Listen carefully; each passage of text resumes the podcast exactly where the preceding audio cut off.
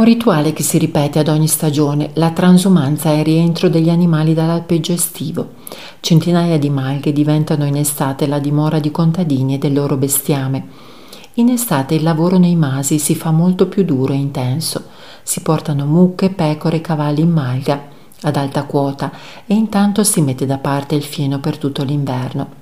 Solitamente la malga appartiene direttamente al contadino stesso o ad una cooperativa di contadini.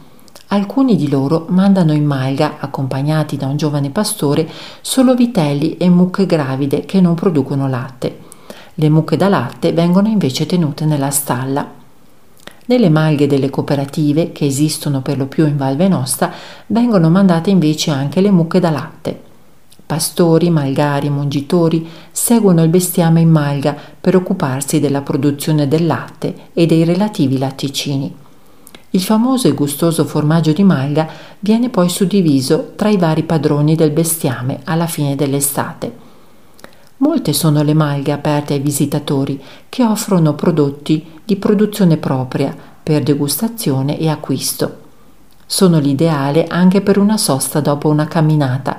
Il menù non è vario, ma sicuramente comprende i tipici piatti altoatesini come i Kaiserschmarren, canederli o il tipico tagliere con speck, pane e formaggio. Le pecore trascorrono tutta l'estate in montagna. Esistono delle precise leggi sul pascolo che sono in vigore da secoli.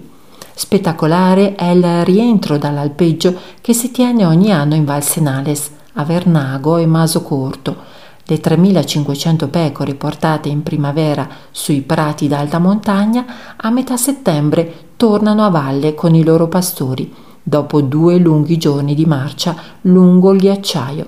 Uno spettacolo che si può seguire dal vivo.